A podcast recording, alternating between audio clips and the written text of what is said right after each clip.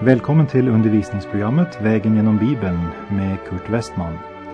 Och på denna vandring genom Bibeln befinner vi oss nu i fjärde Mosebok. Slå gärna upp din bibel och följ med.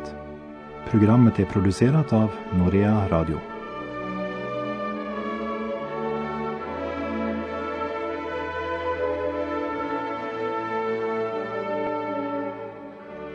Vi har nu kommit till fjärde Mosebok kapitel 30. Efter förordningar och lagar angående de olika offren kommer vi nu till lagar om löften. Avsnittet innehåller en åskådningsundervisning som speciellt gäller Israel. Vi har tidigare i kapitel 27 sett att kvinnan i Israel hade lagstadgade rättigheter.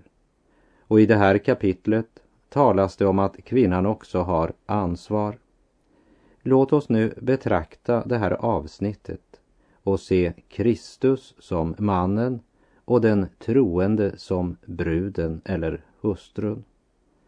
Och kapitel 30 handlar alltså om att Gud säger människan att hon ska tänka sig för innan hon ger ett löfte till Gud. För Gud vill hålla oss ansvariga för vad vi lovar inför Guds ansikte. Därför bör vi tänka innan vi talar. Vi läser fjärde Mosebok 30, verserna 1 till och med 3. Och Mose sade detta till Israels barn alldeles som Herren hade befallt honom. Och Mose talade till Israels barns stamhövdingar och sade Detta är vad Herren har befallt. Om någon gör ett löfte åt Herren eller svär en ed genom vilken han förbinder sig till återhållsamhet i något avseende, så ska han inte sedan bryta sitt ord. Han ska i alla avseenden göra vad hans mun har talat. Jag tror att det idag, kanske i ännu större grad än tidigare, är en fara för att många lovar Gud för mycket och alltför eh, lättvint uttalar något inför Gud. Därför att vi faktiskt lever i en kultur utan Gud. Och respekten för Gud är ganska liten, till och med i så kallade kristna kretsar. Och när inte ens de troende visar vördnad för Gud så blir det som Jesus sa i bergspredikan i Matteus 5. Om saltet mister sin kraft, hur skall man då få det salt igen? Det duger inte till annat än att kastas bort och trampas ned av människorna. Hur många har inte i stunder då hjärtat var varmt och känslan rörd kommit fram och lagt sitt liv på Herrens altare och sedan, efter bara en kort tid, brutit sitt löfte. Gud ber dig inte om att lova en hel massa. Han har gett oss buden som en karta och kompass för vårt liv. Och han har gett dig frälsningen som en gåva. Men han har inte krävt att du ska avge en massa löften. Och det är det viktigt att lägga märke till i kapitel 30. Det handlar om frivilliga löften. Därför ska vi tänka oss för innan vi uttalar våra löften inför Gud. För Gud kommer att hålla oss ansvariga för vad vi har lovat honom. Och det är mycket viktigt för varje kristen idag att tänka på det var detta Paulus hade i tanke när han sa i Romarbrevet 10, verserna 9 och 10. Ty om du med din mun bekänner att Jesus är Herre och i ditt hjärta tror att Gud har uppväckt honom från de döda ska du bli räddad. Hjärtats tro leder till rättfärdighet och munnens bekännelse till räddning. Det är inte med munnen du tror, det är med hjärtat. Men när hjärtat tror så bekänner munnen. Vi kan säga att hjärtat och munnen måste spela samma melodi i en gemensam duett. Det är vad kapitel 30 djupast sett handlar om. Även om det också var en historisk, praktisk lag för Israels folk under det gamla förbundet. Men för oss är det viktigt att upptäcka den åskådningsundervisning som finns i allt detta, som det står i Romarbrevet 15.4. Alla profetior i skriften står där för att undervisa oss.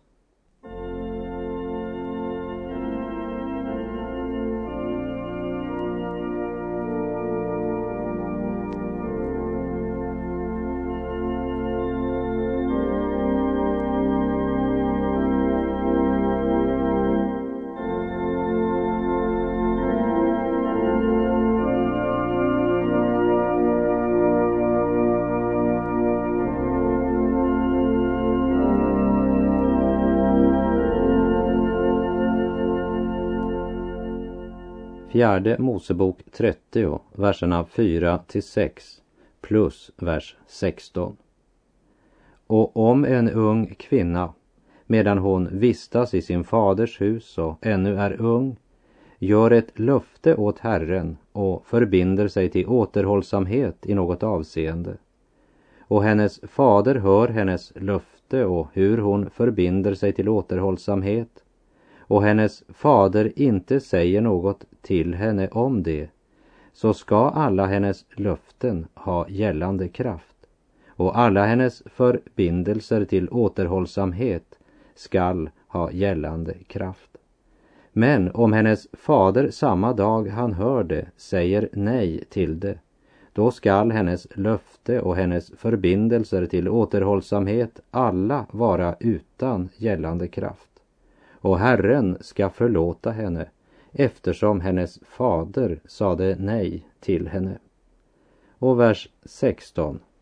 Men om han upphäver dem först efter någon tid efter det han har hört dem, då kommer han att bära på hennes missgärning.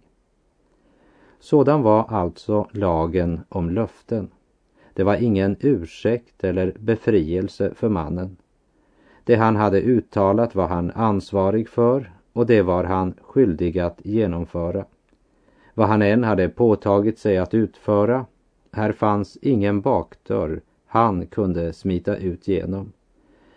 Genom evangeliernas vittnesbörd vet vi vem som i fullkomlig nåd frivilligt tog denna plats och frivilligt förpliktade sig att i allt göra Guds vilja vad än det innebar.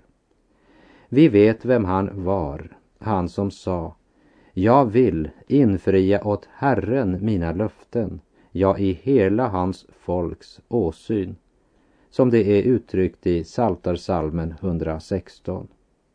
Det är människan Jesus Kristus som när han döptes av Johannes döparen i Jordanfloden bekände sig ansvarig för dina och mina synder. Han gav ett löfte inför Gud att bära våra synder och att betala vår skuld med sitt eget blod på korset. Och han uppfyllde sitt löfte helt och fullkomligt. Till ära för Gud, till frälsning för oss.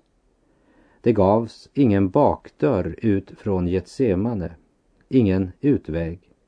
Han var tvungen att hålla sitt löfte och han höll det. Efeserbrevet börjar med detta utrop. Välsignad är vår Herre Jesu Kristi Gud och Fader. Han har välsignat oss med all den andliga välsignelse som genom Kristus finns i himlen. I Getsemane sa Jesus Fader, låt denna bägare gå förbi mig om det är möjligt. Men eh, inte som jag vill, utan som du vill. Men det var inte möjligt. Han hade lovat och påtagit sig ansvaret för din och min frälsning och var tvungen att vandra vägen genom dödens, domens och vredens dal. Och han gjorde det och han uppstod igen på tredje dag.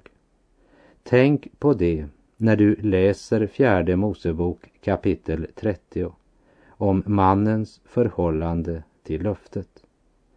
Han är bunden av sitt löfte till kvinnan, bruden. Jesus har hållit och kommer alltid att hålla sitt löfte till dig. Det ger tron vingar. Vingar som verkligen bär. För så högt älskade Gud världen att han gav sin ende son för att var och en som tror på honom inte ska gå förlorad utan ha evigt liv. När en morgon jag vaknar fri och glad vingar mig bär till ett hem i himlens sköna stad. Vingar mig bär vingar mig bär, o oh Gud vingar mig bär när jag dör halleluja då farväl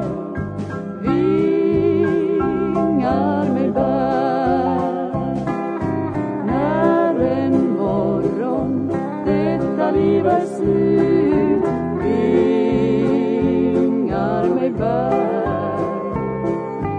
Likt en fågel som ur buren flugit ut. Vingar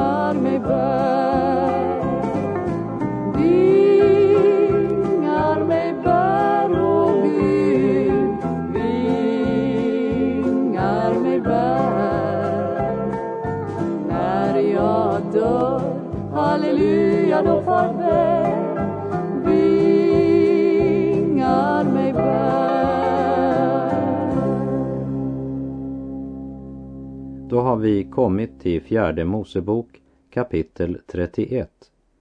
Det handlar om Guds dom över Midjan.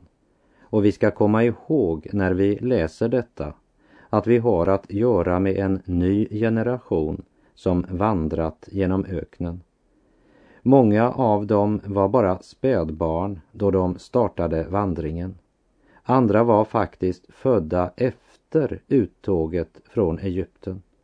Och nu förbereder Gud denna nya generation för deras ingång i Kanan, löfteslandet. Som du minns så hade midjaniterna tillsammans med moabiterna hyrt profeten Bileam för att förbanna Israel och sedan förfört Israels folk till avgudstyrkan och ett liv i omoral och utsvävningar. Efter den händelsen sa Gud till Mose i fjärde Mosebok 25, vers 17 och 18. Angrip midjaniterna och slå dem. Ty de har angripit er genom det onda råd som de lade mot er i saken med Peor och i saken med Kosbi, den midjanitiska hövdingdottern, deras syster, vilken dödades på den dag då hemsökelsen drabbade er för Peors skull. Midjan i öknen är en bild på världen. För ett Guds barn idag krävs ett uppgör med världen. En andlig skiljelinje mellan Guds barn och världen. Här är ingen neutralitet, inget mitt emellan, inte något tredje alternativ. Och Jesus säger själv i Lukas 11.23 den som inte är med mig är emot mig och den som inte samlar med mig han skingrar. Därför kräver Gud hämnd av midjaniterna. Och här läser vi alltså om Mose sista officiella uppdrag.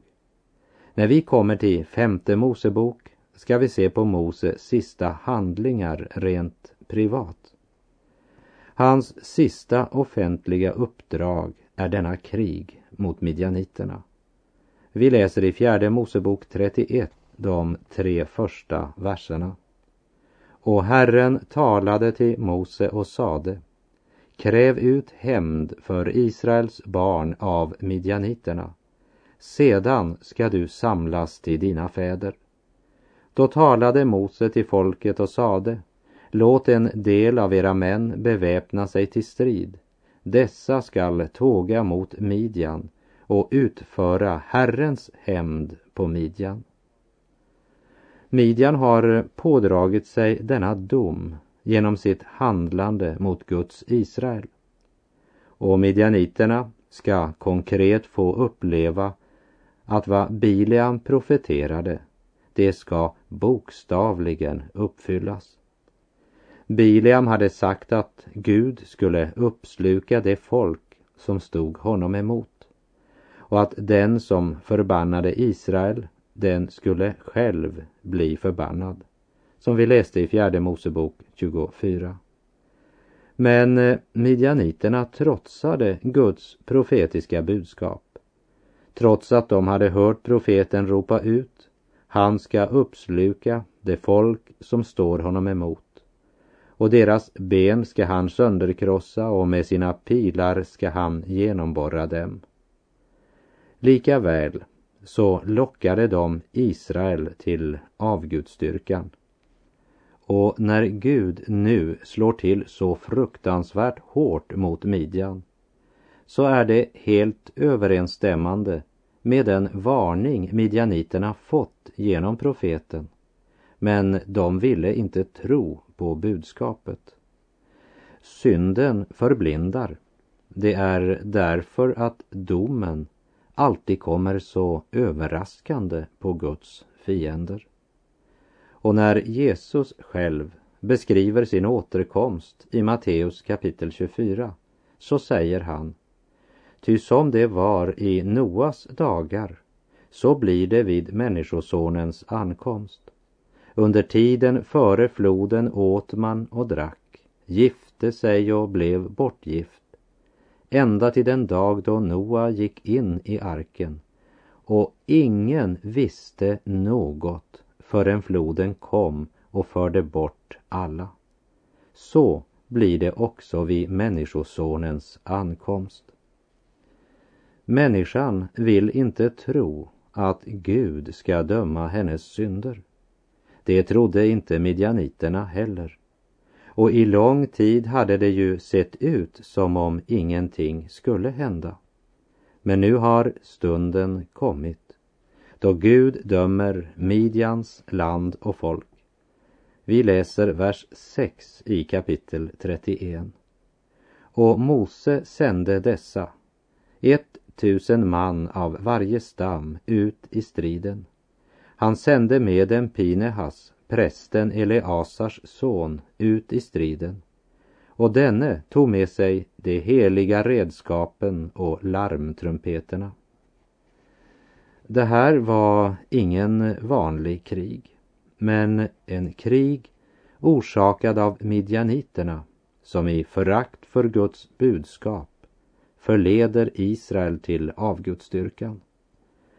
Och därmed också orsakad av Israel som handlat så trolöst och lät sig föras vilse. Det handlar alltså inte om en av Kanans strider. Och därför ska vi lägga märke till att även om Josua var utnämnd till ledare så nämns inte hans namn i samband med denna krig. Som vi tidigare nämnt så står midjaniterna som en bild på det inflytande som världen utövar på ett Guds barn och som försöker hindra dem i att inta sin rätta arvedel.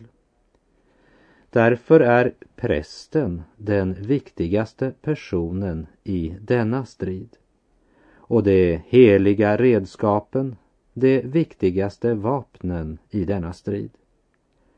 Och därför sänder Mose inte Josua till detta uppdrag. Men han sänder prästen Eleasars son Pinehas. Israel skulle ju aldrig ha haft något som helst med midjaniterna att göra. Men de hade beblandat sig med Midjans folk. Och de hade blivit starkt påverkade. Israel hade avfallit till avgudsdyrkan. Men nu ska Israel efter Herrens order ta ett uppgör med midjaniterna som så självsäkra och trygga hade utövat sin förförelse av Israels barn. I syndens åker har de sått sin säd och nu har skördetiden kommit. Israel hade som sagt sig själva att tacka för denna krig. Och vi läser i fjärde Mosebok 31, verserna 14 till och med 16. Men Mose förbittrades på krigsbefälet, över och underhövitsmännen när de kom tillbaka från sitt krigståg. Mose sade till dem, har ni då låtit alla kvinnorna leva? Det var ju det som på Bileams inrådan förledde Israels barn till att begå otrohet mot Herren i saken med Peor och som därigenom vållade att en hemsökelse kom över Herrens menighet. Det är ett stort problem med Israels barn. Gud förde Israels barn ut ur Egypten på en natt. Men det tog hela 40 år att ta Egypten ut ur deras hjärtan. Och till och med nu, efter att de lurats till avgudsstyrkan genom Bileams förslag, tar de ändå midjanitiska kvinnor in i lägret. Det är problemet med ett världsligt hjärta. Det är inte fel att vara i denna värld. Det är ju här Gud har placerat oss. Så den stora frågan är inte om vi är i världen, men om världen är i oss, för det är något annat. Huvudtemat för det här kapitlet, fjärde Mosebok 31, är den andliga läxa Gud vill lära oss och som kallas för att andligt bli utskild från världen. Jesus säger själv i Johannes 15, vers 19. Om ni tillhörde världen skulle världen älska er som sina egna.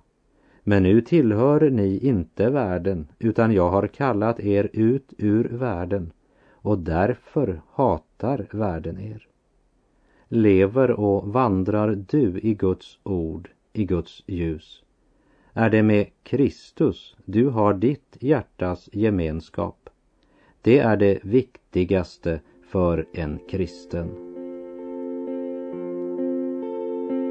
Så många ting av denna världens varor försöker fånga frälsta i sitt garn. Men tänk att Jesus frigör ifrån snaror Han hjälper alltid sina ringa barn. Det är så tryggt att gå vid Jesus sida. Han som mig håller fast var tid och stund.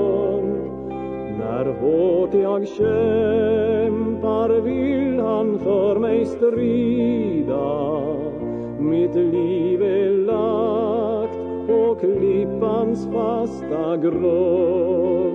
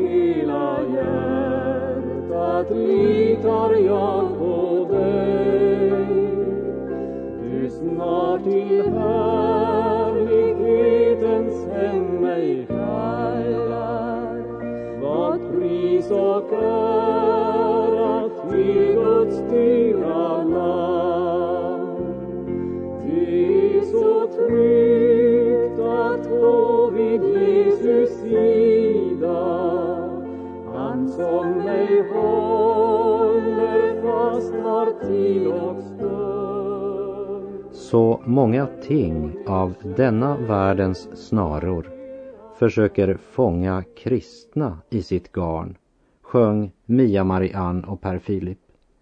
Ja, det är inte bara Israels barn som blev frestade till avfall ifrån Gud.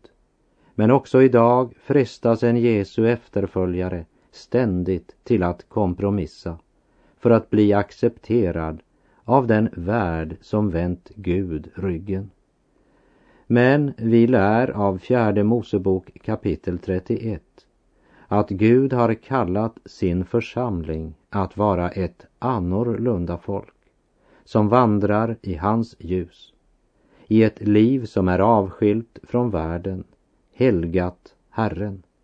För denna värld, den föraktar Guds bud och lever efter sin lust. Romarbrevet 8, vers 5 säger i Gerts översättning. Det som låter köttet råda, det inriktar sig på det som köttet vill. Där anden råder är man inriktad på det som anden vill. Och Galaterbrevet 6, vers 7. Låt inte bara bedra er, Gud lurar man inte. Vad man sår får man också skörda. Det är så tryggt att gå vid Jesu sida. Herren vare med dig. Må hans välsignelse vila över dig. Gud är god.